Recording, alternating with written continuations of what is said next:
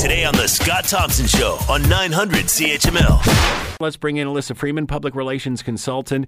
Uh, Alyssa Freeman, PR. First of all, I'm disgusted. Um, a couple of years ago, when the World Chan- World Juniors were in Buffalo, uh, well, it's probably more than a couple of years ago, but anyways, we got tickets to see a few games.